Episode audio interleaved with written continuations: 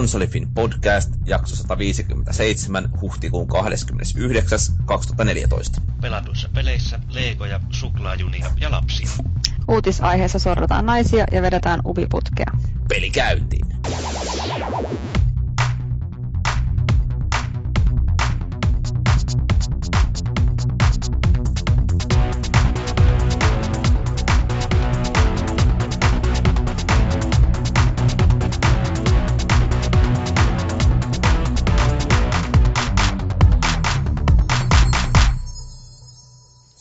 Vappuaaton aatto tänään julkaisupäivänä tiistaina ja Konsolifin podcast myöskin sen kunniaksi pukataan pihalle. Tänään tota, vedetään varmaan vähän lyhyemmän puoleisesti pelkkä moppi ja uutisosio. Saadaan sitten kenties vapun jälkeen keskustella vähän enemmän. Mutta, mutta hypätäänpä sitten suoraan esittelyihin. Minä olen Valuigi, illan isäntä ja luultavasti porukan kolmanneksi komein tai kaunein, koska meillä on täällä myös Jepu. Hei! Mitä kuuluu? Öö, vaihtelevaa. Mä olen nukkunut viime yönä kaksi tuntia ja mulla alkaa olla olo vähän sen mukainen, mutta muuten ihan hyvä. Venähtikö terassilla vai?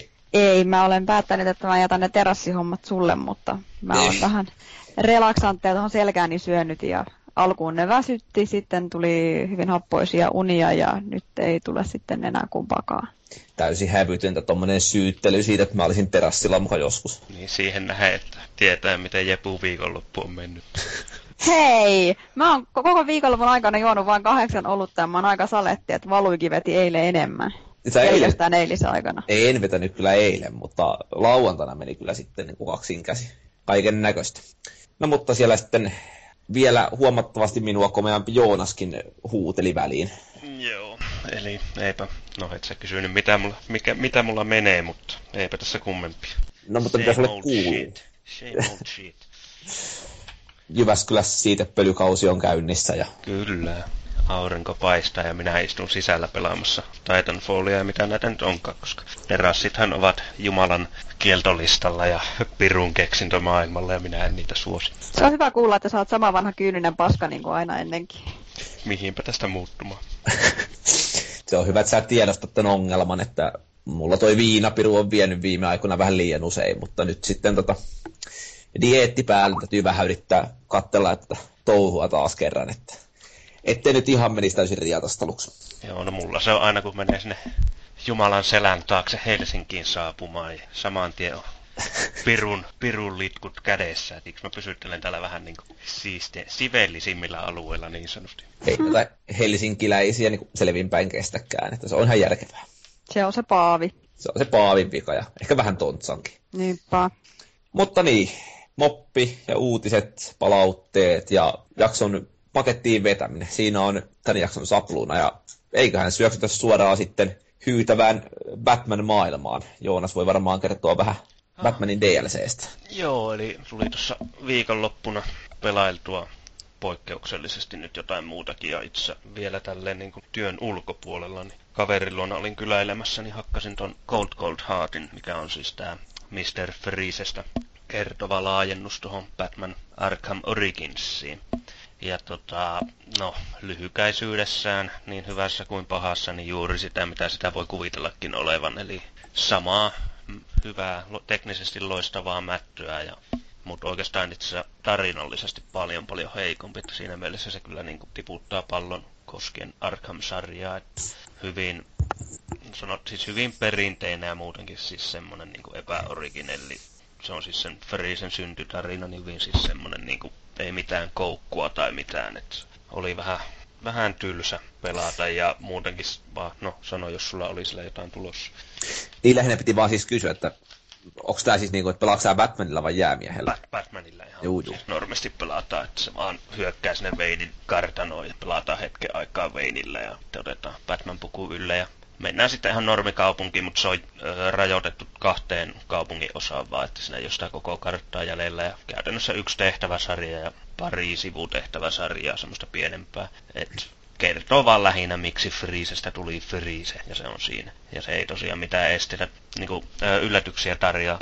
Ö, sit pelillisesti, niin no, ainoa sanotaan uusi jippo on, tulee uusi vihollinen, joka ampuu semmoisella jäädytyssäteellä. Että jos se et onnistu väistämään, niin sä jäädyt ja sun pitää rämpätä aata, että sä pääset sitä irti ja siihen vihut heittää aina granaatin saman tien jalkojen juureen. Mutta jos sä saas, onnistut sen väistämään ja vaikka niinku hyppimään muiden vihollisten e, e, niinku yli tai eestä, niin, niin se jäädytyssäde jäädyttää myös ne viholliset. Sillä saa sinänsä ihan hyvin niinku isoimmissa tappeluissa, niin saa noita tyyppejä pois pelistä suhteellisen pitkäksi aikaa. Mutta muuten, niin siinä tulee siis toi, toi Freeze on, niin pitää saada tämmönen lämpöpuku ja sitten jäähän ja lämpöön liittyviä juttuja, niin ei niinku mitään. Eli siinä oli tuossa, tuossa Arkham Originsissa oli tää, Shock Lavit, mitkä pilas käytännössä sen taistelun kokonaan. Eli ne kun laittoi päälle, niin sä pystyt hakkaamaan kaikkia vihollisia ilman, että ne teki, niin kuin, siis vaikka se oli kilpi, niin se meni kilvestä läpi, vaikka se oli puu, niin sä pystyt hakkaamaan sitä, että sua ei tarvinnut välittää niin kuin niistä limiteistä, mitä siinä on aina ollut.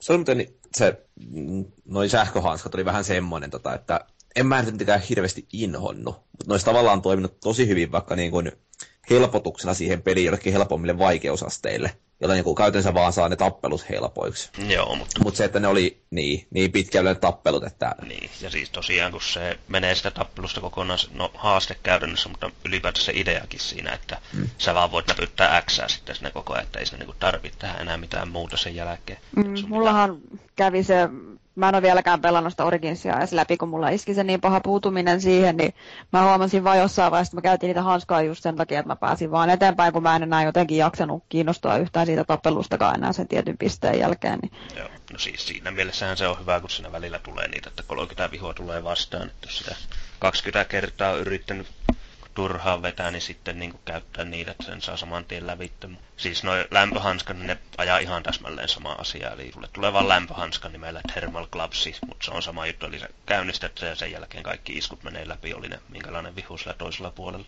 Et, niin kuin, mitä uusia kätkettä ja sun muita niin ei tule. Että oikeastaan siitä vaan lähtee noi liimagranaatit pois. Eli siinä on vielä vähän vähemmän niin kuin, tekemistä pelissä. Että tämmönen siis, no, fanit varmasti pitää, koska se tarjoaa sitä samaa vanhaa, mutta toisaalta se tarjoaa sitä samaa vanhaa, niin ennen sitä pelaa melkein vaikka sitten te- tehdä niitä sivutehtäviä tai jotain muuta, jos ei tehty.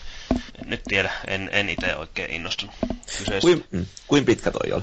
Olisiko se ollut pari tuntia, pari kolme.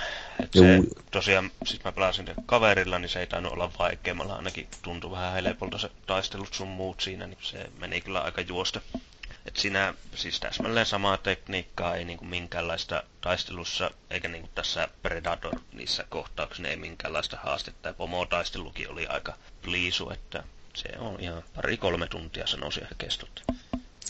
Heitäs nyt vähän tuollaista omaa näkemystä, että miten sä suhtaudut tuollaisiin niin Origins-peleihin yleisesti, että lähdetään niin kuin jonkun vihollisen taustoja rakentelee ja näyttelee niin sarjakuvissa kuin muutenkin. Kyllä, mä siis sanotaan, jos niihin joku järkevä tai siis jos ne saadaan jotenkin liittymään siihen mytologiaan, niin ne toimii. Että se niin kuin tässä Goldissa, niin se on oikeastaan se vaan, että ei, se, se ei tuo niin kuin siihen peliin yhtään mitään. että niin kuin, se on käytännössä täsmälleen sama taustatarina, minkä sä oot lukenut Wikipediasta kahdella tyyliin niin kuin kahdella lauseella. Että ei se, niin kuin, se ei lisää sitä dynamiikkaa Batman ja äh, välillä mitenkään. Ei tuo siihen maailmaan yhtään mitään, mitä ei jos niin kuin Arkham Cityssä nähty tyyliin, kun siinä oli tuo Ferise yhdessä sivuken roolissa.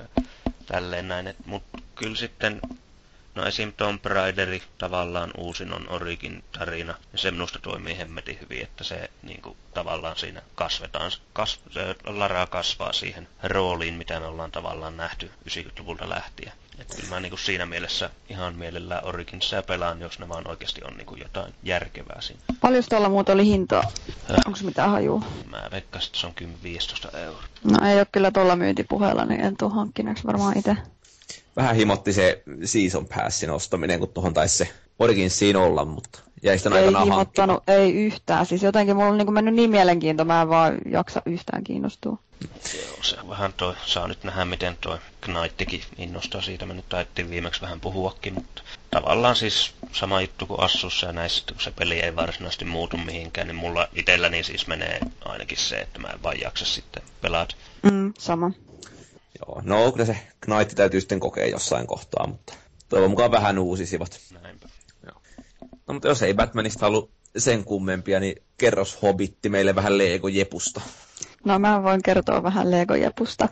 Tuota, se on ensinnäkin äärettömän epätyypillinen valinta mulle pelinä. Mä luulen, että noin lasten pelit on esimerkiksi enemmän valukin juttu kuin Hei!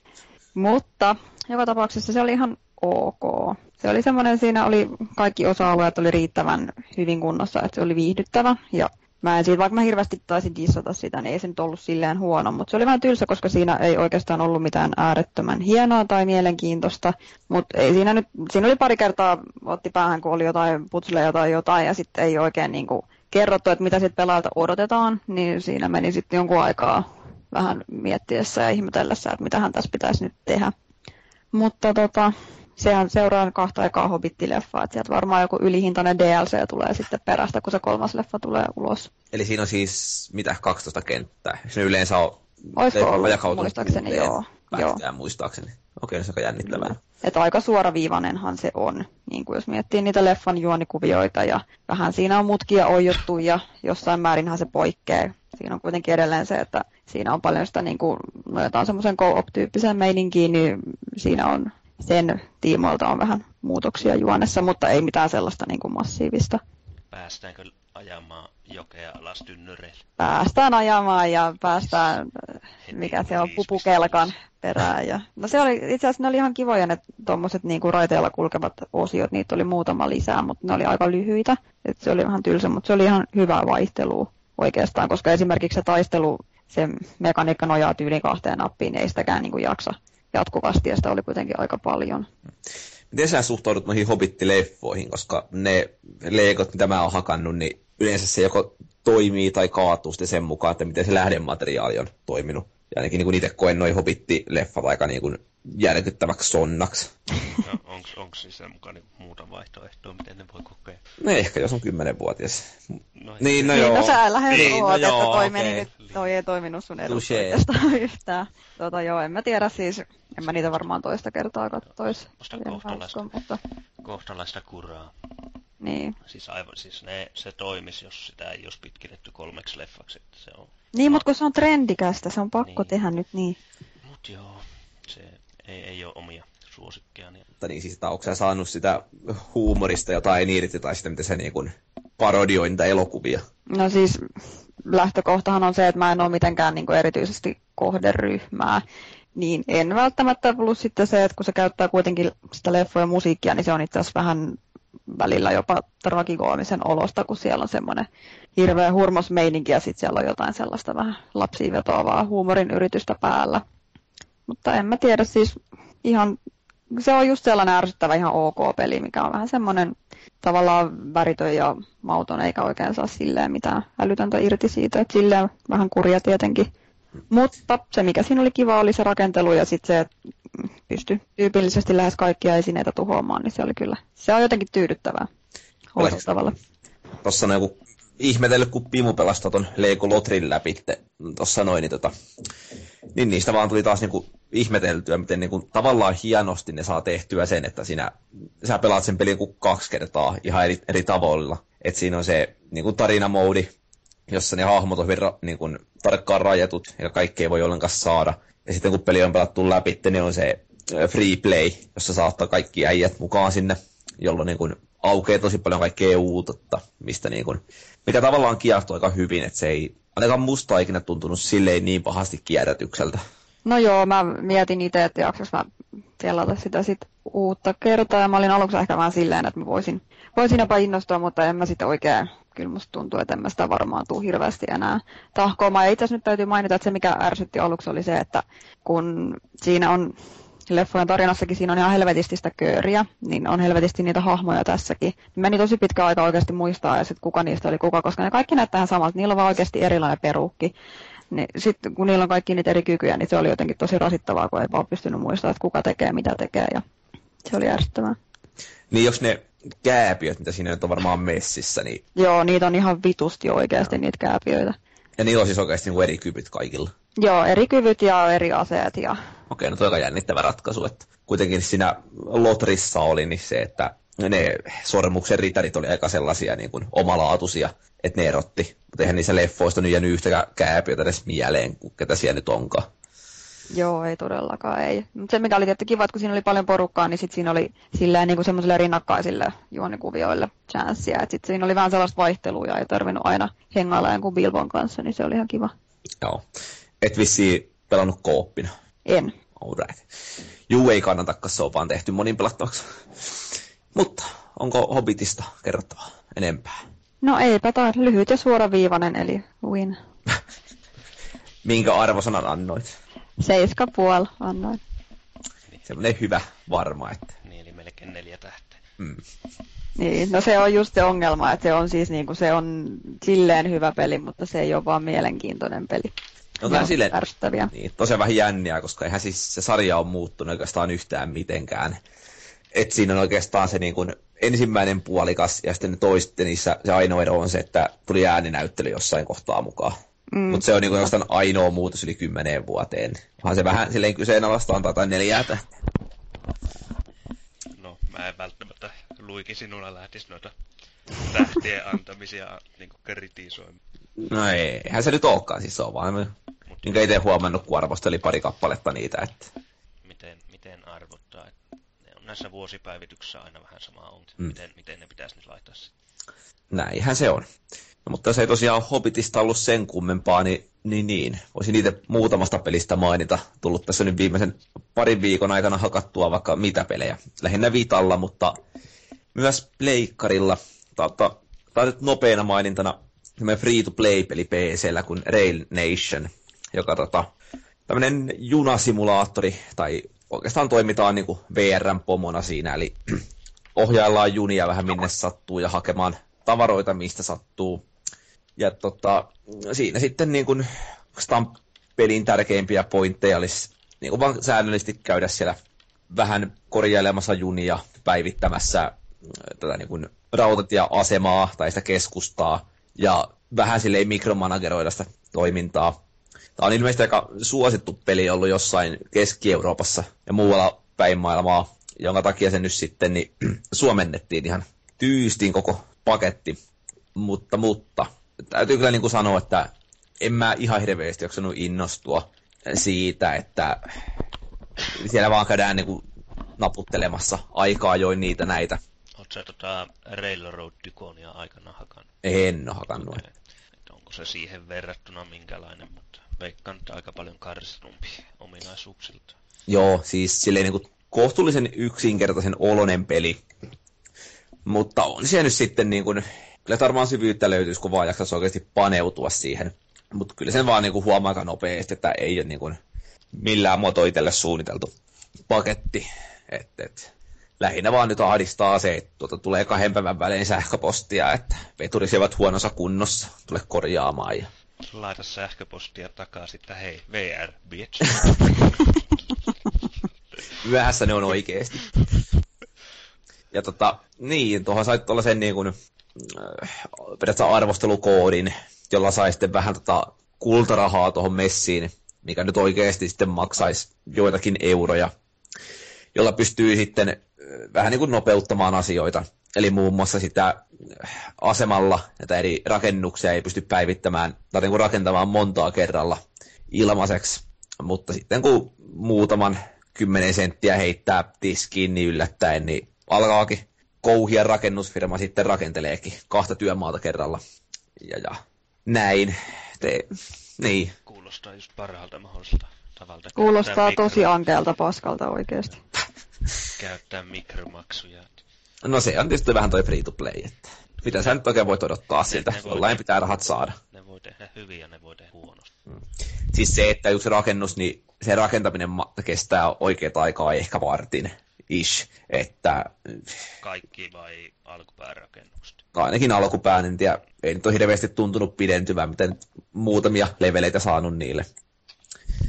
Ja jonkinlaisiin sesonkeihin toi jakautuu, mutta, mutta jos tämmöinen työpäivän lomassa väännettävä mikromanagerointi kiinnostaa, niin kannattaa tesmailla, mutta en nyt varmaan itse ainakaan enää ton, ton parin jaksa kyllä palata.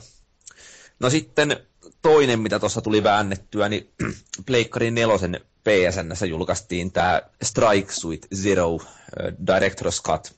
Eli tämmöistä vanhan ajan avaruusräiskintää. Ehkä vähän sci-fi ja muiden hengessä, mikä on tässä ollut vähän semmoinen genre, että ei ole ihan hirveästi näkynyt. Vaan tämä joku, mikä sitten Ace Combat, kun se sarja on vai mikä tämä on, mutta sekin on enemmän sellaista lentsekoilla lentelyä vaan.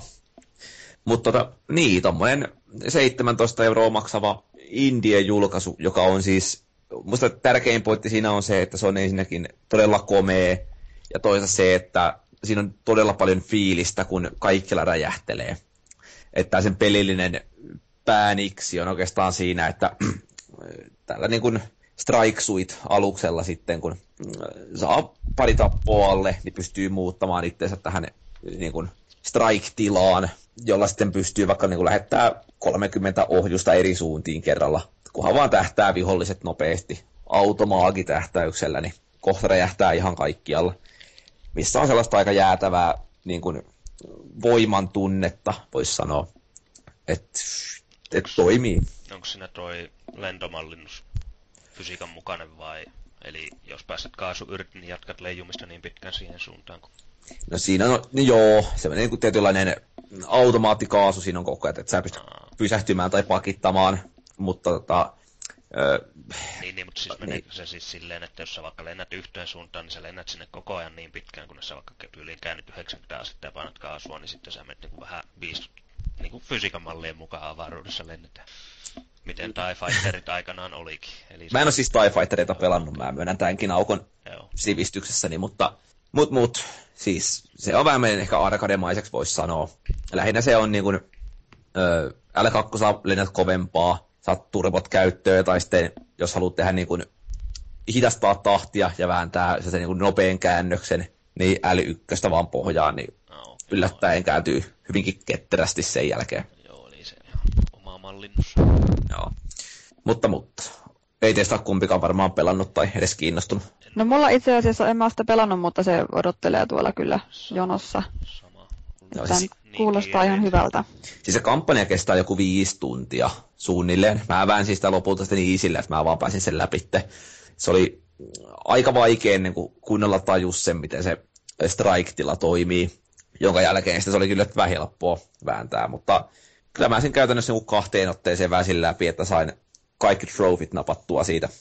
Ja sitten siinä on vielä toi Director's Cut, niin tota, tuo siihen mukaan tällaisen DLC-paketin, Heroes of the Fleet nimellä, jossa on niin simulaattoriin, isketään pelaaja vaan vääntää viisi tällaista eeppis-tyylistä taistelua, jossa sitten niin, no, ei niistä nyt oikeasti synny minkään näköistä järkevää kokonaisuutta, mutta ei meidän tarinassa muutenkaan mitään järkeä ollut, niin niin, niin. Kunhan pääsin nauttimaan sitä toiminnasta, niin se riitti mulle erittäin pitkälle. Oliko siinä toi monipeli? Ei ollut kyllä mitään, eikä verkkopeliäkään.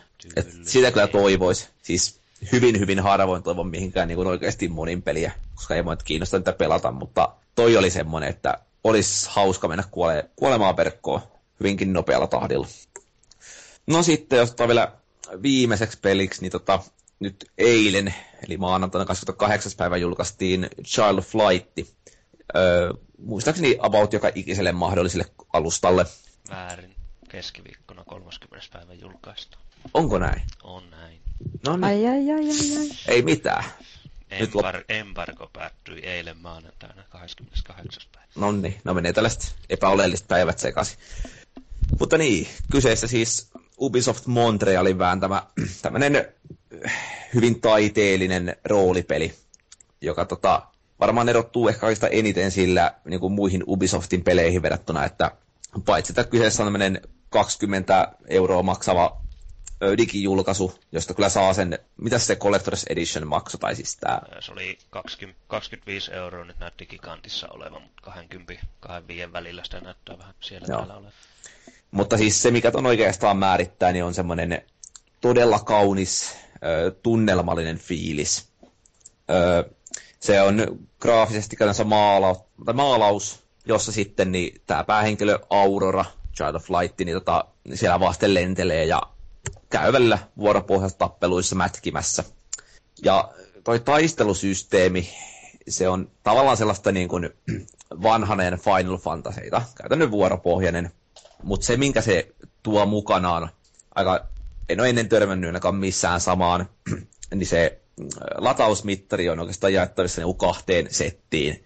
Ensimmäinen, joku semmoinen 85 pinnaa siitä mittarista, niin latautuu miten tuleekas sitten, jonka jälkeen valitaan isku, joka määrittää sen, että miten nopeasti se viimeinen 15 pinnaa sieltä latautuu. Ja jos sä, sun hahmo on niin kuin lataamasta viimeistä osuutta, ja siinä kohtaa vihollinen iskee suhun, niin sun mittari nollautuu. Nyt ihan täysin nollaan. Samaten toimii toisinkin päin. Ja se on tosi niin kuin, hauska systeemi. Että se palkitsee ja niin kuin, pakottaa miettimään aika paljon, että mitä niin kuin, ehtii tehdä ja uskaltaa ottaa sellaisen riskin, että, että voi olla, että se kaikki kolmeen viholliseen iskevä ukkosjytky ei sitten niin kuin, ehdikään latautua siinä välissä. Ja toinen, mikä sitä taistelua määrittää sellaisen erilaisuutena, niin siinä on tämmöinen sininen pallurahahmo, joka tota, jos pelaat yksin, niin oikealla tatilla ohjastelet sitä. Jos pelaat kooppina, niin kakkospelaaja ottaa sen käyttöönsä. Ja silloin kykynä se, että se pystyy paitsi hiilaamaan omia hahmoja oman voimamittarinsa puitteissa, mutta myös se, että se pystyy hidastamaan vastustajia, niin kuin häikäisemään niitä. Ja se, että kun sitä käyttää oikein, niin pystyy oikeastaan rytmittää sen melkein aina silleen, että omat isku tehtiin perille ennen vastustajaa, jolloin saa nollattua niiden mittarit ja näin. Mutta sillä palluralla on vaan tietty määrä että niin kuin latinkia, jonka jälkeen niin ympäristöstä kyllä löytyy sitten lisää, myös taistelukentiltä, jota käydään sitten hakemassa, mutta samaan aikaan ei sitten pysty hiilaamaan tai hidastamaan. Ja ja, niin, semmoinen tota, se taistelu oli aika helppoa. Että mä en sen noin kymmentuntisen setin aikana kuollut kertaakaan. Toinen hahmoista kyllä muutamaan otteeseen, mutta game over ruutua ei tullut. Et se olisi ehkä voinut ihan vähän haastavampi. En sitten tiedä, miten se New Game Plussa siellä toimii, joka siellä näemmä aukesi sitten, kun pääsi pelin läpi. Joo, ei toi jo, milloin nyt eka, ekat videot tuosta tulikaan pihalle, tai oikeastaan vuoti. Kuvat pihalle, niin oli kyllä siis semmonen itselläni saman tien kyllä odotuslistoille meni, että se monella tapaa muistuttaa noita, mitä itse tuli Mega Drivella aikana hakattua Echo the Dolphineita ja James Bondia sun muita, että niin kuin siis se, lähinnä se sivulta kuvattu seikkailuroolipeli tavallaan, että toki tuossa nyt se taistelu on sitten otettu suoraan Final Fantasyista vanhemmista sivulta päin kuvat, mutta jotenkin se vaan houkutti semmoinen nostalginen väre tuli siinä, kun sen näki ensimmäisen kerran. Et toi on varmasti kyllä semmoinen, joka itselleni kolahtaa. Ihan hyvältähän tuo on niin kuin ennakkoiden perusteella vaikuttanut.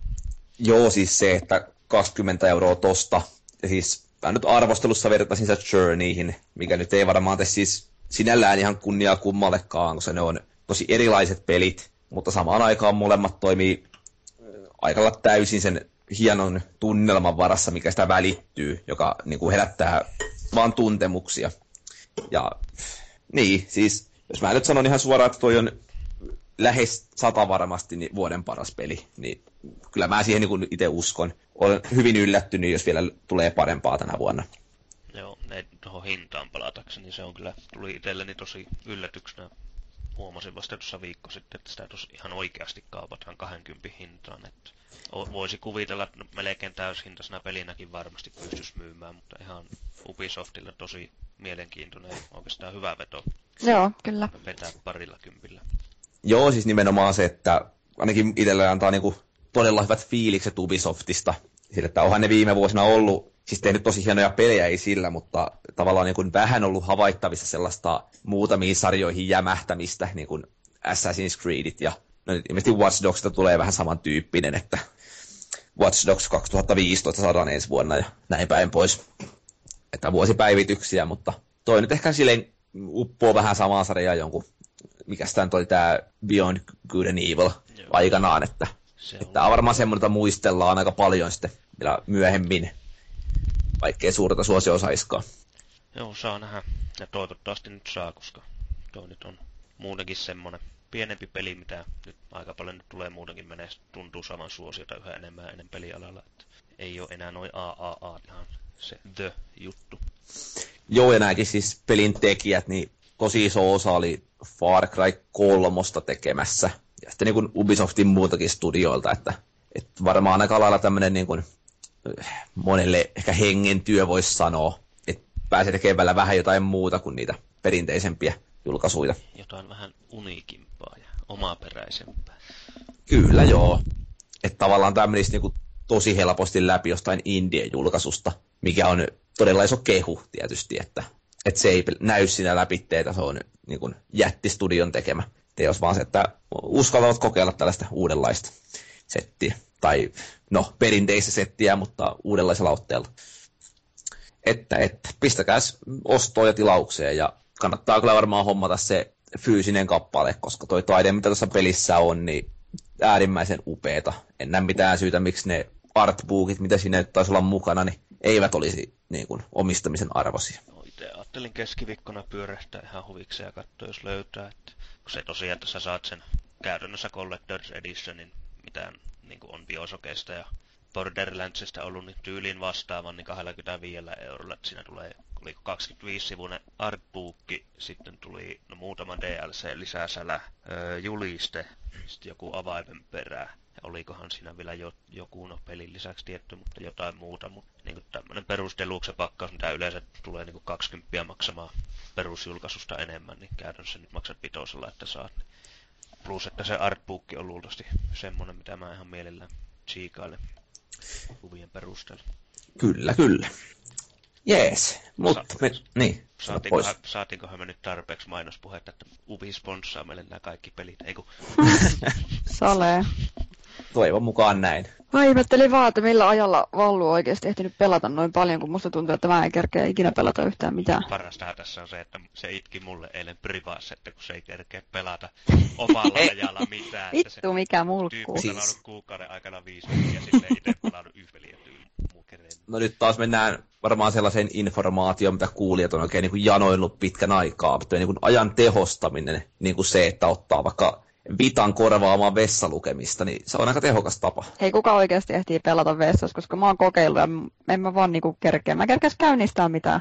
Siis ne vähän tilttaa sitä, tota, että monissa peleissä, niin kuin Gravity Rushia nyt muun muassa pelannut, että ne chapterit menee, kun peliä pääsee eteenpäin, niin aivan liian pitkiksi. Että sitä täytyy niin jatkaa puolet taas niin kuin koneen ääressä, että saa sen pelattua läpi. Mutta tota, tällaisia niin kuin pieniä elämän keinoja, tästä kummasti saa aikaiseksi. Ja sitten se, että samalla kun katsoo öisin kahdesta viiteen NHL playoffeita, niin tota, laittaa sitä pleikkarin pyörimään, niin homma toimii. Ja no peitto ei siinä kohtaa heilu, mutta noin niin kuin vertauskuvallisesti ja sanonnallisesti kyllä. Huono juttu, huono juttu. Mm, kyllä. Oli. Leikkaan pois ja pyydän anteeksi kaikilta. huonoista jutuista päästäänkin uutisiin sitten. Ei me varmaan mitään taukoa pidetä. Ei mitään taukoja. No, Nyt aika suoraan vaan. uutisiakin. Niin. niin, niin. Kerros Joonas, sä löysit tällaisen hauskan uutisen pel- pelaajien ikäjakaumasta. Joo, eli ihan perinteinen vuosittainen Jenkkien teet ESA, eli mikä tämä nyt olikaan, Entertainment Association. Uh, Entertainment Software Associationin tekemä vuosittainen julkaisu, jossa siis mitataan muun muassa pelaajien niin kuin ikäjakaumaa, sukupuolijakaumaa, kaikkea jakaumaa, mitä ne pelaa, miten paljon ne pelaa. Pistän pdf tuohon foorumille kaikkeen luettavaksi, että tämä on itselleni ainakin hyvin mielenkiintoista luettavaa nähdä aina vähän, miten niin kuin, kun nämä yleensä poikkeaa hyvin paljon niin kuin, omista mielikuvista, että miten niin kuvittelee ikäjakauma esim. menevän, niin on yleensä aika lailla toista ääripäätä, että jos nyt esimerkkiseltään jotain tämmöisiä yleisiä faktoja, niin 59 prosenttia amerikkalaisista, mikä on noin 180 miljoonaa pikkasen rapia päälle, niin pelaa pelejä. Ja tota, heistä 52 prosenttia on miehiä. Ja toi on muist tietääkseni nyt mennyt taas, se on aikaisempina vuosina ollut toisinpäin, että naisia on ollut pikkasen enemmän, mutta voin, voin mutuilla ja luultavasti mutuilenkin. Ainakin Englannissa oli joku tutkimus, muistaakseni vuosi sitten, about, jossa todettiin, että naiset pelaa enemmän kuin miehet. Joo, mutta sekin, se on tosiaan siis käytännössä tuo 50, että se on just 51-52 prosenttia yleensä, että ei se niinku sille järkyttävä iso, mutta noin suunnilleen 50-60 menee pelaamisen rajat, miten niinku sukupuolijakauman suhteen.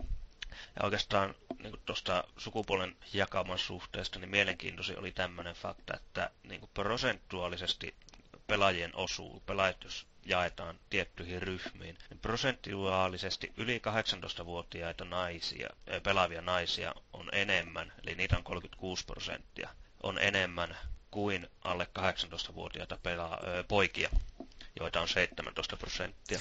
Aika iso ero oikeasti. En olisi siis ihan heti uskonut. En minäkään, että varsinkin kun jos ajatellaan niin kuin myyvimpiä pelejä, mitä on, niin nehän on just kodia sun muuta, mitkä, mitkä nyt niin kuin näin kärjistetysti on poikien pelejä, ja varsinkin vähän nuorempien poikien, että totta kai siinä nyt mennään sitten yli 20, että sinne sanotaan 25, 26 ja nyt enemmänkin, mutta siis tavallaan kuitenkin tämmöisille nuorille pojille suunnattua peliä, mutta silti suhteessa alle 18-vuotiaiden poikien okei, no en nyt saisi alle 18-vuotiaat tässä pelatakaan, mutta suhteessa on kuitenkin niin kuin hyvin pieni. Et tota, ihan mielenkiintoinen fakta. Ei tainnut olla, oliko näin, no en, en nyt muista, oliko ne muita noita merkitty, miten oli nämä, nämä pelaajajakaumat. Mitä tämä on, niin 15 sivua pitkä, niin tässä ihan mielenkiintoista dataa on. Mutta sitten tosiaan keskimääräinen ikä kaikkien pelaajien kesken niin on 31 vuotta. Sekin on itsekin on näköjään niin keskiarvon alapuolella edelleen. Ja Valuikin on sillä niin Hyvin monessa ala, asiassa. Ala, ala, no se nyt on. No. Ja tota, keskimääräisiä niin kuin pelaajilla, paljon on ollut pelaajia, niin on 14 vuotta. Mikä nyt tietty tuohon ikään huomioiden, niin suhteellisen loogista, että sitä on monta vuotta tullut jo pelattua. Valuikillahan on siihen vielä matkaa niin, hyvin. Niin, omassa... Valuikilla ei ole elinvuosia edes niin paljon pelattuja vuosia keskimäärin. Niin se on pitkä. Mä pistän kohta sähköpostia ammattiliittoon, että kiusaatte. Niin, minä taisin luvata. Että... Laita siihen samaan mailiin jotain tuosta pikkaraisen jäätävästä sukupuolisyrjinnästä, mitä se juuri tuossa esitti. Mun täytyy kyllä varmaan pyytää ensin huoltajan allekirjoitus siihen lappuun.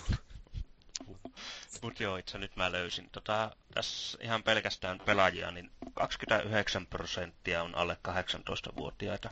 32 prosenttia on 18-35-vuotiaita ja 39 eli isoin ryhmä niin on 36 ja enemmän, mikä on kyllä aika mielenkiintoinen tieto. On se aika yllättävää. Jumalauta, minun mummo pelaa sille jotain World of Warcraftia. Hattia Se on se, joka aina pieksee jossain Titanfallissa. Luultavasti. Mä en usko, että on ketään ketä pieksee pikkarassa Titanfallissa, ainakin jos sen omiin puheisiin on uskominen. En mä ole puhunut sitä mitään. Niin. koska. Mut joo, mitäs muuta? Äh, tota, no joo, eh, ehkä just tota vielä ikäjakaumaa, niin tosiaan toi sinänsä mielenkiintoista, kun niin kun ajattelee, vaikka nyt on hiljattain muuttunut, niin toi kuinka peliala tekee ainakin nämä niin myynnilliset pelit, no totta, niin kuin, jotka menestyy kaikkein parhaiten, niin ne on silti suunniteltu niin kuin, tämmöiseksi aivottomaksi viihteeksi, mitä jälleen ehkä enemmän suunnataan tuonne nuorisolle, nuorisoon päin, että räiskintää, urheilua, toimintaa, jne, jne. Ja hyvin hepposilla juonilla, että toki nyt on tullut viime aikoina muutoksia aika paljonkin, plus että indietten myötä tulee, melkein tuleekin se muutos ehkä enemmän. Niin tietysti on siinä varmaan aika paljon sitä, että niin kun, kuitenkin nuoret kammat on ehkä niitä aktiivisemmin pelaavia, ja toista tai niin kun, se, että tämä muutos koskee niin kun, tekijöitä, niin siinä menee sitten aika pitkään, että varmaan niin kun, en nyt tiedä, onko mitään statistiikkaa, että onko koodivelhoista kuinka suuri osa naisia, mutta voisin kuvitella, että aika, no, puhumme aika pienestä määrästä. Se on, se on tietääkseni pientä, mutta lähinnä taas, no ehkä sinänsä ymmärrettävää, mutta toi toi pe- pelejä ostavien ikä on, otas nyt mä kaivan tästä sekunnissa, on 35-vuotia, hmm. jotka ostaa pelejä. Se tontsit ostaa, mutta ei pelaa. Niin, tai tyyliin, että vanhemmat ostaa lapsilleen niitä suosituimpia hmm. pelejä, mitä ne pelaa. Että. Öö, mut joo, sit ihan jälleen niin kuin tälleen ajatellaan peliväkivaltaa ja muuta, mikä nyt aina mediassa tulee vähän väliä esille, niin 56 prosenttia yhdysvaltalaisista vanhemmista pitää pelejä hyvänä virikkeenä tämmöisenä hyvänä asiana heidän lapsensa elämässä. Et varsinkin kun tuolla Jenkkimediassa tunnutaan tota väkivaltaa vähän suitsuttavan pienimmistäkin asioista, niin toikin tulee itselleni ainakin vähän yllätyksenä. En mä nyt sano sitä hirveän yllättävältä, ainahan niin kuin mediassa ärähdetään ja harvoin ärähdetään hyvistä asioista. Niin, no, Samoin kun katsoo vaikka kuinka Suomessa, niin kuin Suomessa uutisoitiin nyt vaikka liigan playereiden tai finaalisarjasta, että tuomarit oli perseestä ja pelitavat oli perseestä ja pelinen laatukin oli vähän huonoa, että ja sitten lopulta, niin, lopulta kaikki oli hyvä, Joo, paitsi ihan, tappara. Niin, ihan kuin olisin tuossa tuomaripelistä kuullut aika paljon manailua tuolla meidän Irkki-kanavallakin, mutta saattoi olla vaan minun kuvittelua. Että... Saattoi se vähän olla. Mutta joo, ei siis sehän nyt on fakta, että media ottaa helpoimmat aiheet, jotka myy parhaiten, että siinä mielessä, mutta kyllä nekin osaltaan vaikuttaa aina yleiseen piteeseen sitten. Ja kiva nyt nähdä, että ei kunen kanna paljon, vaan. Ja jos vielä jotain tota, pientä tuosta tutkimuksesta nappaa, niin 68 prosenttia pelaa pelinsä konsolilla. Ja verrattuna öö, siihen, että seuraavaksi Sony on sitten niin kuin 54 prosenttia, jotka pelaa kännykällä. Ja viime vuonna, tämä nyt on tällaiset, että jee konsolit, mutta viime vuoteen verrattuna niin kännykkäpelaajia oli 22 prosenttia. Että mä veikkaan, että ensi vuonna voi olla vähän tilastot toisin konsolin ja PCn osalta. Hyvin mahdollista. Joo, toi on kyllä jotain, mitä mä en itse tule ikinä oikein ymmärtämään, koska vaikka mä jatkuvasti kovasti opitte- opettelen, niin mä oon ihan paska oikeasti mobiilipelaaja, kun ei mua kiinnosta se vaan juuri yhtään. Kausittain mä saan jotain aikaiseksi ja sitten jos mä teen jotain revikoita, niin ehkä sitten, mutta ei niinku muuten, ei mua kiinnosta jollain iPhonellakaan pelata paljon paskaakaan. Mä oon sama, mutta toisaalta sekin tekee paljon, että mulla nyt ei ole mitään tämmöistä... Niin, niin ja sulla on niin Jeesuksen aikainen se sun puhelin oikeasti, että sun no. pitäisi vaihtaa se, että sä pystyt pelaamaan yhtään Hei, mitään. Se on kuitenkin toi kosketusnäyttöpuhelin sentään. En tiedä pääseekö sillä nettiin, mutta se on kosketusta. No en mä tuolla vielä keulis kuitenkaan.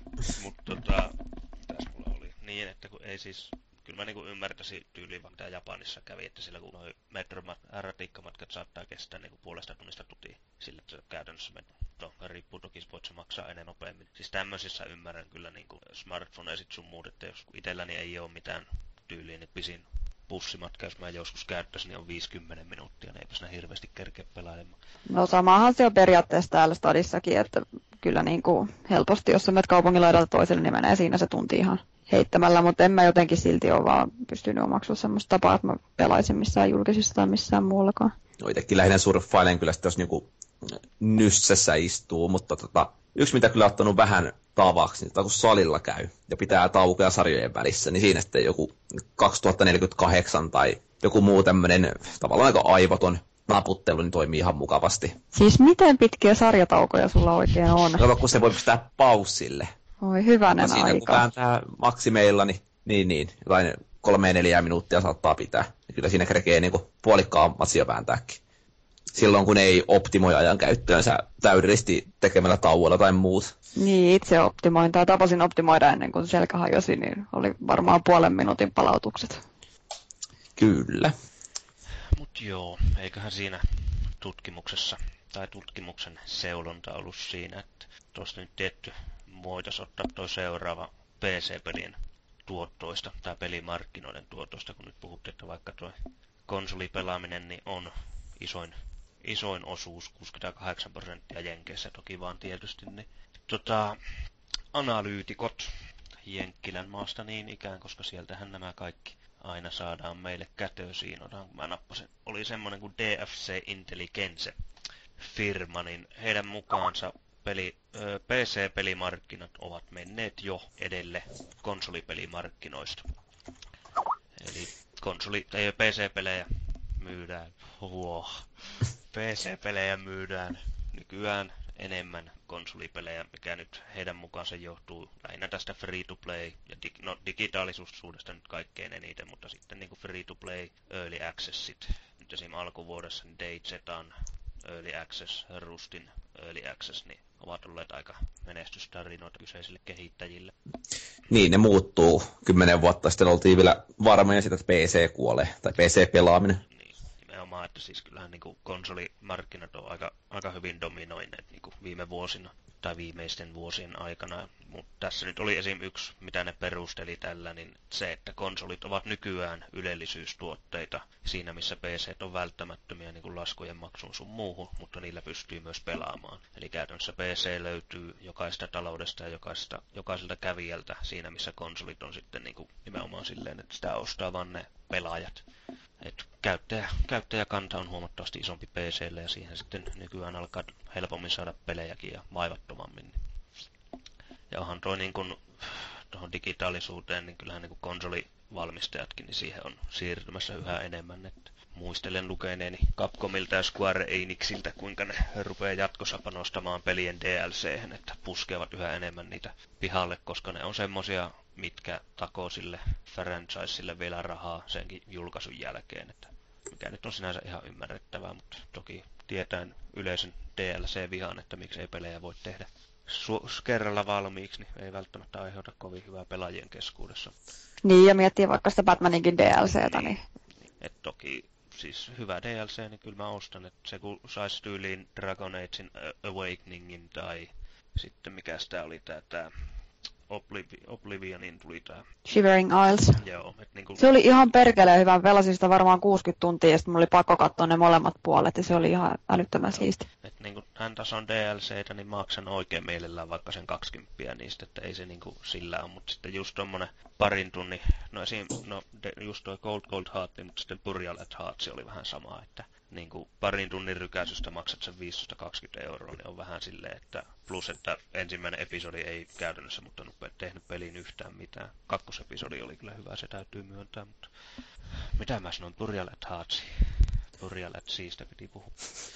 Ei. Mun mielestä se oli se kakkosepisodi, kun mäkin pelasin sen, niin se oli sellainen, että mä olisin oikeastaan halunnut, että se olisi se koko peli ollut enemmän sen tyylinen. Että se, oli, se oli tosi kiva. Se oli se eka episodi, oli ihan ankeata skeidaa, kun ei siinä ollut mitään uutta ja ei, siinä, ei se ollut oikein muutenkaan siinä ollut mitenkään erityisen mielenkiintoinen se juonikuvio. No. Tai se oli sellaista niin kuin perus varmaan hyvää, mutta, mutta ei niin kuin muuta. Että toi oli se kakkonen, kun se toista vaihtelua ja tällä, niin se oli kyllä paljon siistimpi. Joo, samaa mieltä. Että sitten toinen ehkä niin tämmöinen hyvä, mikä nyt julkaistiin, en ole vielä ostanut, mutta kyllä mä luultavasti ostan, niin tuli tuohon Pekle 2, tuli se uusi mestari, niin kaksi dollaria maksaa. Sä saat yhden hahmon ja mitä 10 kenttää ja vai 20 kenttää tyylin tälleen näin, niin siinä minusta on taas hinta laatusuhde, no en laatusuhteesta voi sanoa, mutta olettaisin, että hinta laatusuhde aika kohilla, että se pari euroa tuommoisesta niin ihan mielellään pystyy maksamaan.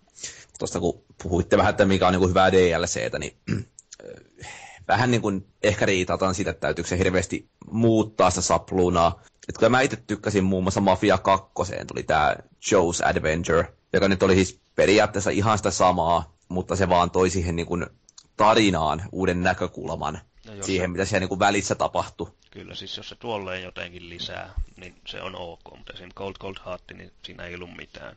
Burial at Scene, eka episodi, siinä ei ollut oikeastaan mitään. Kakkosessa Joo. oli vähän yritystä ja oli siitä tavallaan, tehtiin se ihan kunnolla, mutta et niinku, kyllä mä ymmärrän tommoset niinku just silleen samaan aikaan toisaalla tyyppiset ratkaisut, että tavallaan li- tuovat siihen lisää syvyyttä, niin ne on ihan ok, vaikka ne ei mekaanisesti muuttaisikaan mitään. Hyvin harvoin ne tutu semmoisia oleva.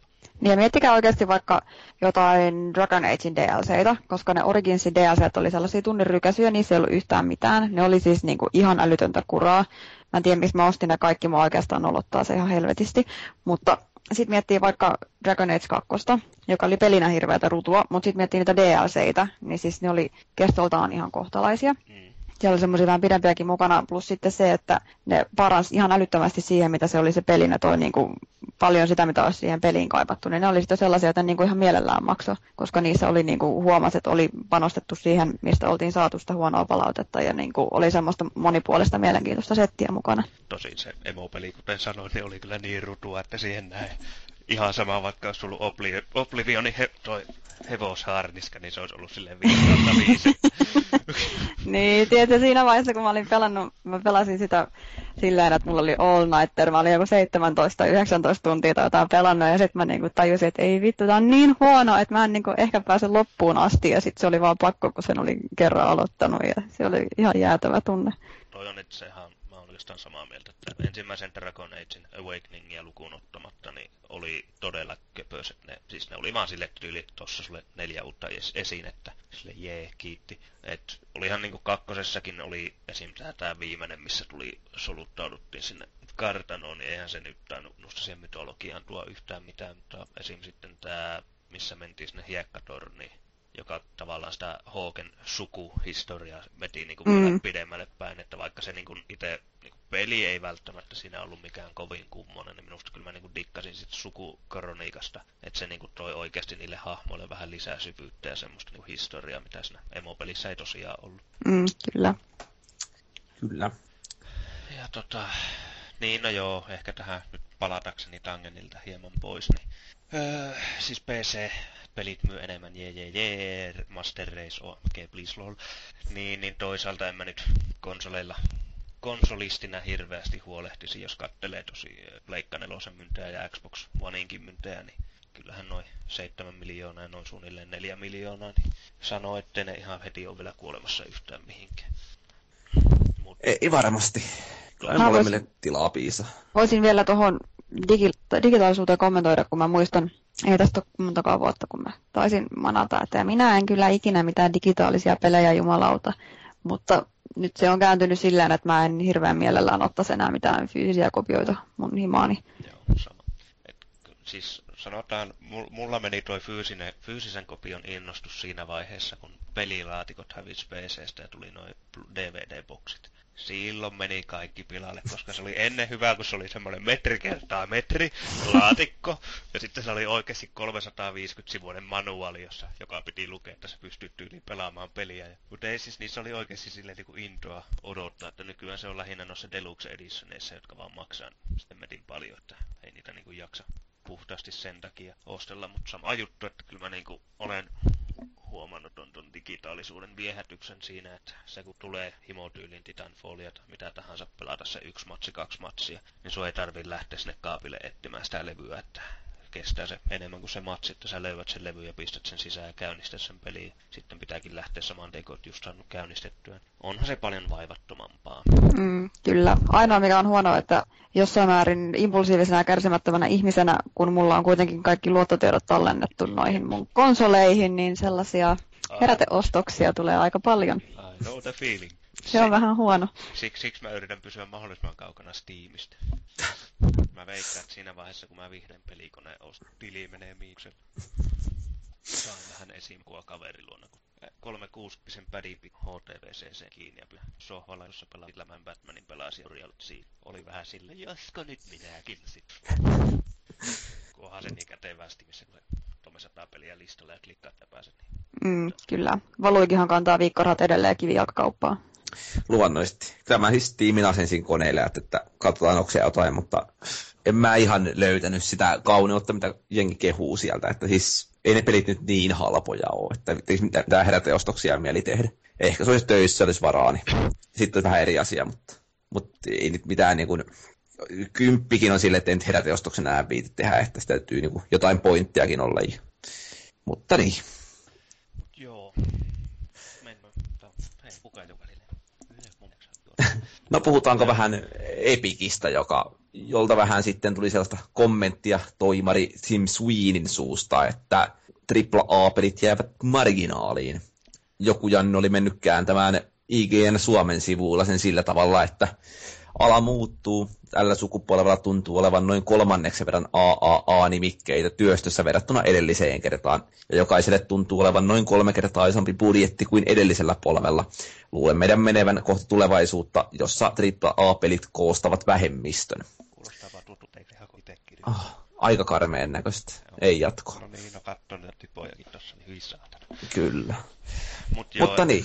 Kyllähän toi niin on havaittavaa ja tavallaan ehkä tuohon PC-skeneen, jos vielä mennään, niin, niin tai niin kuin viitataan tuossa, niin esim. Indie-pelit, Outlasti, toi toi mikä Mercenary Kings, mikä nyt tuli, niin nehän on PC-nimikkeitä alkujaan. Ne vaan tuodaan sitten konsolille, että kyllä se niin kuin konsoleillakin tuntuu toi AAA tippuvan yhden marginaalin, tai toki tulee, mutta siis tulee siihen rinnalle, kiitos parempien levitysten, ja niin kuin PC-lläkin varsinkin toi Steam tekee hyvin paljon, että Indietä pystyy kuka tahansa käytännössä julkaisemaan, niin tavallaan näkyy siinä. Mutta tietty se, ehkä sekin niin kuin määrä, mitä niin kun on oikeasti hyviä pelejä verrattuna siihen kuonaan, mitä niin satoja julkaista ja siitä se yksi hyvä peli on, tai yksi on sieltä tyyliin se swapperi tai vastaava, niin suhteessa taas sitten tiedä, onko se hyvä asia vai huono asia noin indiet. Mutta niin onhan siis, mitä nyt muun muassa PS Plusan kautta tullut aika paljon niin kiinnostavia PS4-pelejä. Tai niin Indian julkaistu, niin kuin sanoit, on Mercenary Kings, mitä nyt itse hakannut joku seitsemisen tuntia tuossa noin, ja ihan mukavasti maistunut, niin, niin, niin tuo niin kuin erittäin hauskaa vaihtelua no, niin kuin isompiin julkaisuihin. Ja samalla sitten se, että kyllä mä nyt näkisin sitä muuten oltaisiin aika niin kuin ihmeissään, että kun ei oikein mitään pelattavaa näin niin kuin sukupolven aluksi. Että kyllähän tuollaiset niin kuin isommat julkaistut on edelleen tosi vähissä kummallakin konsolilla, että tarjonta on aika minimaalista. Mutta se, että kun noita porttaillaan jatkuvalla syötöllä, niin kyllä sitä niin kuin ainakaan vielä ei ole PS4 joutunut hirveän pitkään aikaa olemaan ilman pelattavaa. Joo, no itse kaikki Resokania lukuun ottamatta, niin kaikki PS Plus-pelit, mitä Pleikka 4 on Joo. ollut, niin nehän on ollut PC Indie skeneistä, eli Don't Starve, Mercenary ja Outlast. Joo. En, en pane pahakseni, koska ne on tosiaan, siis tavallaan kun mä, mullakin vähän aloitin aikanaan harrastuksen PCn parista, mutta mulla jäi sitten varmaan kymmeneksi vuodeksi, niin tavallaan konsoleilla tullut nyt pelattua niin paljon, niin on kiva, ja kun niille käytännössä on viime vuosina tullut vaan AAA-nimikettä toisen perään, niin on kiva nyt juuri pelata tuommoista vähän omaperäisempää, marginaalisempaa, mutta veikkaan taas, että siinä vaiheessa kun PClle siirtyy sitten pelailemaan, niin se alkaa ehkä vähän silleen, että no ihan kiva, että tämäkin saatiin konsolille, mutta mä oon hakannut tätä jo kaksi, tunt- ö, kaksi vuotta sitten PCllä, että jee. No mulla on vähän toi sama, mutta sun ja mun ero on se, että mä en todennäköisesti ole missään vaiheessa palaamassa PClle, niin se on sitten taas mulle se on kiva, että on niinku vaihtelua ja kaikkea vähän erilaista. Ja siis, no siis Tim Sweeney sanoo tän, että AAA ja toi toi pari muutakin isompaa nimeä, eli Epicin entinen peru, on se edelleen perustaja, mutta entinen työntekijä Blezinski, niin on kanssa no hän ensinnäkin hän luopui fyysisistä peleistä, että hän aikoo jatkossa julkaista pelinsä ainoastaan digitaalisesti, ja sitten tosiaan ei halua tehdä enää AAA-pelejä, tai varmaan nyt tekee, mutta siis kuitenkin, että enemmän tämmöisellä indie-meiningillä. Ja toinen oli sitten Irrational Gamesiltä häipynyt Ken Levine, joka perusti oman Indie-studion samasta syystä, eli ei halua enää tehdä AAA-pelejä, että Indie-skene ja pienemmät tiimit ja tämmöinen oma peräisyys niin on paljon kivempaa. Että kyllähän tuossa vähän tuntuu tuommoinen trendi olevan tuonne pienempään päin. Mutta eikö on, että eihän Leviin tainnut lähteä perustamaan Indie-firmaa, vaikka se vaan potkinut kaikki hemmetti niin, no, ja mä, teki niin, sitä Indie-firmaa? Siis, niin, mä nyt tiedän, niin se taitaa olla, että se Radionil on tyyliin 20 hengen Indie-firma, että näinhän se taisi mennä. Vai miten? No, kummin jommin joo. Mut kuitenkin siirtyy tekemään pienempiä pelejä. Tarinavetoisia kuitenkin.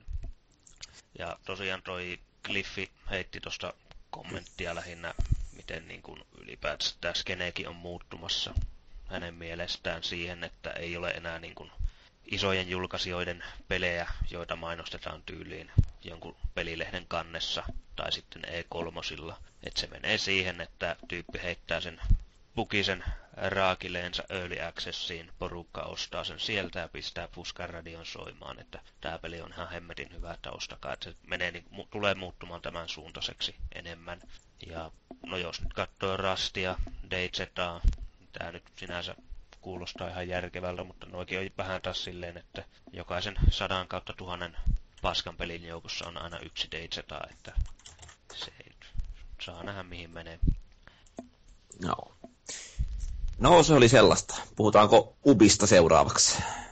Puhutaan vaan. Puhutaan pois. Öö, huhut kertovat, että Assassin's Creed Unity sisältää tällaisen neljän pelaajan yhteistyötilan, jota sitten paljastellaan E3. Ja kaikki hurraavat. Jee! Jei. Joo. Saa nähdä, saa nähdä mitä sitä... No, itse toi Splinter Cellin kuuppi oli ihan hauskaa, jos totta puhutaan uusimman. Et siitä kyllä tykkäsin. Et tietty toi nelinpelattava vähän miten, miten se lähtee sitten toimimaan, että se on eri asia ja onko se sitten enemmän tämmöistä, että tyyli Horde-tyyppistä systeemiä, että siinä pelataan vaan AI, tässä joku löyhä tarina pistetty taustalle, niin miten se nyt hoidetaan. Kyllä tuo nyt varmaan kuuppi-intoilijoita, esim. Luikia, niin kiinnostaa. Kyllä, kyllä.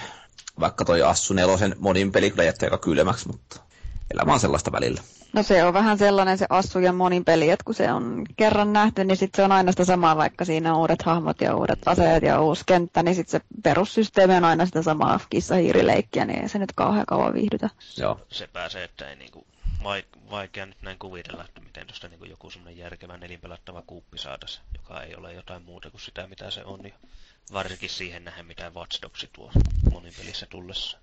No mitä se tuo tullessa? Kerrohan kaikille. No sehän tuo tullessaan assua, mutta nykyisyydessä. Että, siis tav- tavallaan ne peli, siis ei mä on sinänsä ihan mielenkiintoinen systeemi. Ei toi Watch Dogs, kun sehän on käytännössä kokonaan tai jos haluat, niin se on koko ajan verkossa. Ja kuka tahansa voi hakkeroitua sinun peliin, jolloin se käynnistää tietyn tyyppisen pelimuodon siinä kautta sä voit hakkeroitua muiden peliin, jolloin se niin kun aktivoituessa, niin sä siirryt sinne vastustajan peliin ja yrität sitten suorittaa sen tehtävän, josta saa kokemuksia. Että tämmöinen niin saumattomuus ja näkymättömyys tuossa monin pelissä, niin se mua kiehtoo, mitä tuossa E3 viime vuonna jo hyvin tuotiin esille itse pelimuodot on hyvin samanlaisia, mitä Assussa on ollut. Että tosiaan toi yksi vastaan yksi on käytännössä semmoinen, että sulle tulee semmoinen pieni sektori siinä, mihin sä, minkä sisällä sit sä joudut kaikki nuo ohikulkijat niin silleen tutkimaan ja etsimään sen, niin kuin kuka on hakkeroitunut sun peliin. Ja siinä nyt on erilaisia tapoja tehdä, mikä yksi oli esim. tässä videolla se, että kun se aika meinasi loppua, niin se ampui sitten pistolilla ilmaa, jolloin niin tekoäly lähti juoksemaan karkuun. Ja sitten se tajusi, että okei, se ei ollut kukaan näistä niin kuin istujista siinä, että se ei, niin kuin kukaan ihmispelaaja ei tajua käyttäytyä tolleen, kun ammutaan ilmaa tyyliin tälleen näin. Niin siis ihan mielenkiintoinen sydämi, tiedä sitten miten toimii. Toinen oli, eli se siis, voisi Osman varmaan alkuun sanoa, mutta kolme erilaista pelimuotoa oli. Öö, toinen oli sitten sitten tämä toissijaisella näytöllä toimiva, mikä kanssa hehkutettiin hyvin paljon, mutta ei ole hirveästi kuultu sen jälkeen. Niin E3, eli kuka tahansa voi kännykkänsä kautta tulla niin kuin kaverin peliin tai kenen tahansa peliin ja ruveta härnäämään tai auttamaan sitä esim. Niin kuin nostamalla näitä siltoja ylös tai räjäyttämällä noita putkia sun muita, että jos se yrittää paeta vaikka poliiseja tai vastaavaa. Että, että tämmönen kiva lisä ja vaikka mä en itse sitä niin mobiilipuolta tule luultavasti koskaan harrastamaan, ihan mielenkiinnolla odotan niitä hetkiä kuitenkin, kun tavallaan luulee pelaavansa yksin peliä ja sitten joku kaveri vetääkin kännykällä sillä mun helikopteria perään sun muuta, että kiitti Luiki, kiitti. no toi ei ollut on... mitään homo. Mm. niin, toihan on just sellainen, että ei, se, ei muakaan oikeasti kiinnosta juuri yhtään, mutta se on se mielikuva siitä, että se tuo sellaisia hyviä vittuilumahdollisuuksia. Se on se, mistä mä pidän, mutta eipä kyllä juuri niin kuin, muuten kiinnosta. Mutta en mä niin itse näe itseäni vetävän tuolla minun antiikkisella mobiilillani sinne. No eihän sillä pääse edes niin, nettiin, niin. niin, niin. No jos mä laitan siihen toi RJ-piuhan kiinni. niin en näe niinku itseäni pelaamassa, mutta kyllä mä niinku luultavasti pelaan sitä silti silleen, että mulla on kaikki niinku online, sitten kuka tahansa saa tulla häiriköimään. Et tuo mielestäni ihan mielenkiintoisen lisän. Ja sitten toi, vai sanoo jos sulle taas. Niin, lähinnä voisi niinku, tai teki vaan kysyä noista, että eikö Baffa 4 muun muassa ollut tää, että pystytään commander-tilaa vääntää Joo. sillä se on. Oletteko sitä kokeillut tai öö, käyttääkö sitä oikeasti kuka? Kyllä sillä on aika usein se, no itse ei ole kyllä viime aikoina, en ole nähnyt, mä kyllä viime aikoina pelannutkaan, sinänsä on aika usein öö, commanderi siellä, että sillähän on niin kuin ylävinkkelistä oleva karttanäkymä, jolla se pystyy sitten ohjusiskuja sun muita tilaamaan sinne. Mutta se on random sakissa vähän, kun siis sehän käytännössä käskyttää siellä, että A-tiimi menkää tänne, B-tiimi menkää tänne, C-tiimi menkää tänne, mutta kuinka moni random tiimissä jaksaa kuunnella mitä komentaja sanoo, niin se on ihan yhtä tur- turhan kanssa. Mä veikkaan, että jossain klaanipeleissä sun muissa, niin se on aika hemmetin hyvä lisä. Kyllä. Ja sitten no. viimeinen mm. pelimuotohan tuossa on sitten tämmöinen perinteisempi tiimi vastaan tiimi, jossa on tyyli joku objekti, jota lähtee useampi tiimi tavoittelemaan ja sitten se pitää saada hakkeroitua ja pidet estettyä, ettei mut saa sitä käsiksi. Tämän perin, mitä GTAssa on, niin mitä Divisionissa ilmeisesti tulee olemaan Ubisoftilta. Että vähän sinänsä jo tässäkin alkaa näkemään samaa, mitä niin kuin Assussa ja Vatsissa on yksin pelin osalta, että käytännössä niin kuin identtinen tämmöinen mekaniikka, niin tavallaan tämä monin pelikin tuntuu vähän menevän Ubisoftilla silleen, että otetaan samaa muottia, maalataan vaan erinäköiset pinnat siihen ja sanotaan, että se on nyt eri peli. Mm. Toivotaan, että ei, mutta vähän pelottaa, että näin tulee käymään. Se voi hyvin olla. Ainakin to, toi, toi Watch Dogs ja Division näytti ainakin niin, niin samaa muottiin menevältä. Että tietysti aika vähän tiedetään Divisionista vielä. Kenties tulevaisuutta hienoa. M- mutta sitten Ubiputki päättyy kolmanteen juttuun ja sehän on Persian prinssi, josta vähän Twitterissä, kun se nyt oli, kun Joo. heitettiin, että työntekijä laittoi kuvaa. Joo, mahingossa pisti ja se poistettiin saman tien. Ja olihan sitä aikaisemminkin minusta ennen sitäkin jo huhua, mutta toi nyt oli vähän semmoinen selvempi viittaus. Eli siinä oli käynnössä kaikki prinssit laitettu vierekkäin ja sitten viimeisenä oli joku kysymysmerkki. Että, ja alla oli teksti mitä, että What's, uh, what does the future hold for Prince of Persia tai jotain vastaavaa. Että, mutta siinä ei ollut mitään mainintaa tuosta 2Dstä, että se 2D tuli tosiaan tuolta aikaisemmin. Että se olisi sivulta kuvattu vanhan ajan, eli mitä Amikalle julkaistiin tämä ensimmäinen Prince of Persia, niin vastaavan tyyppinen. Ja tehtäisiin tuolla UbiArt Frameworkilla, millä muun muassa toi Child of Light on tehty ja Raymanit, joka pystyy aika hemmetin hienoihin, visuaalisesti hemmetin hienoisiin juttuihin. Sikäli toivon, että pitäisi paikkansa 2D. Hmm.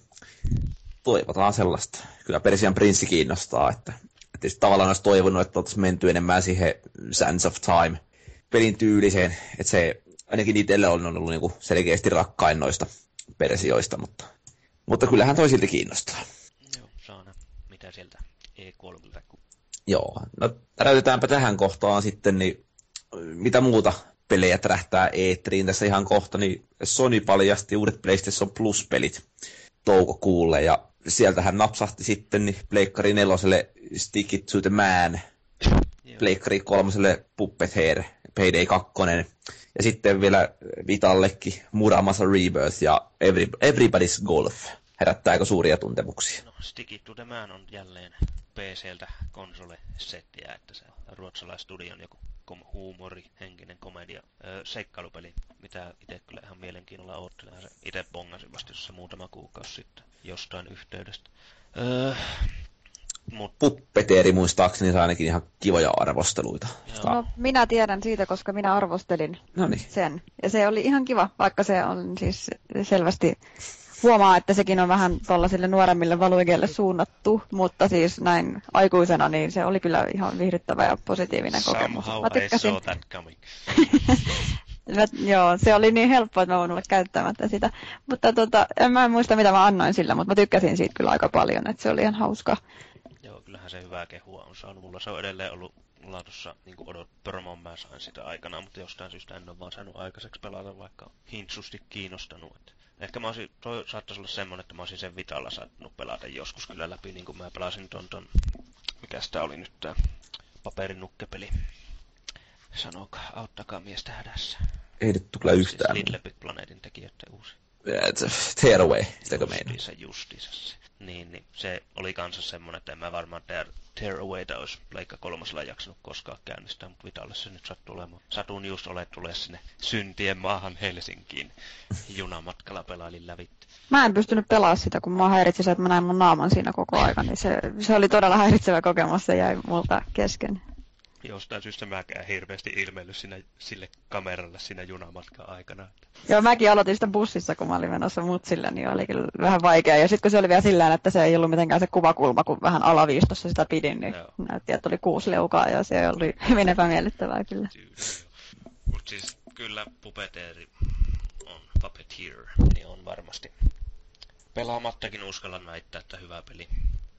On se sitä sen paljon kehutu, että Joo. PD2 suosittelen kanssa. Tosin se, se vaatii kuuppiporukan, mutta se on omalla tavalla kiehtova peli. Paavin kanssa hakattiin sitä PCllä joku tunteja silloin, kun se julkaistiin aikanaan. Se, siinä on, siis, se on peli, joka mikä saa tuntemaan sillä, että sä elät Heat-leffan parhaita toimintakohtauksia juuri uudestaan, että oikeasti tulee se, kun poli, poliiseja tulee ja jätkä vetää sen AK-47 tai jollain Kar-15 lytty, li, koppalakkeja lyttyy, niin kyllä siinä niin kuin meininkiä samalla kun yrittää pakoa autoon rahakas sit kädessä mennä.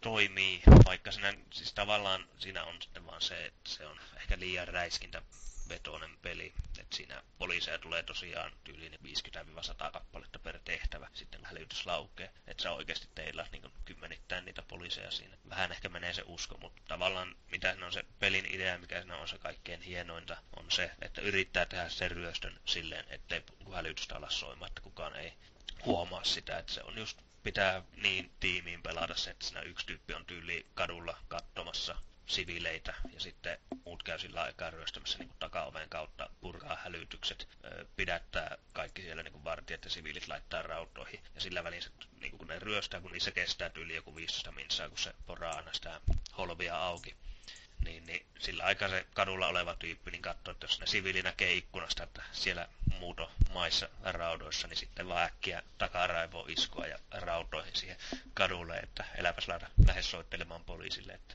se on oikeastaan se on parasta just se, tilanne ennen sitä hälytystä. Joo, toi ryöstely idea kyllä sinänsä houkuttelee, että tykkäsin sitä Keinan Lynch 2 modin pelissä.